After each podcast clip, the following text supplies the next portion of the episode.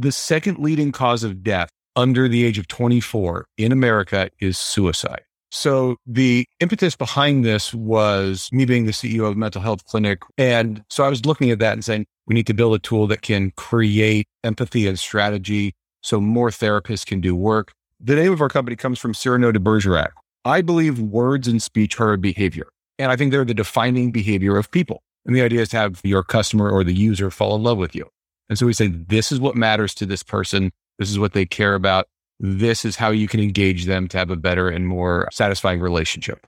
The idea behind this was I built this for the social good idea, but then I, I needed to figure out the economics and just have it be sustainable.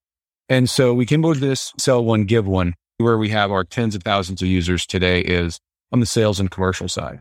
And so we're in all email providers today. We're in Zoom today and we're building out the APIs to plug into specific apps. People don't care how much you know until they know how much you care. And that has been what's gotten us noticed. Proving that we're sincere, proving that we care, proving that side of things and that we are deserving of trust.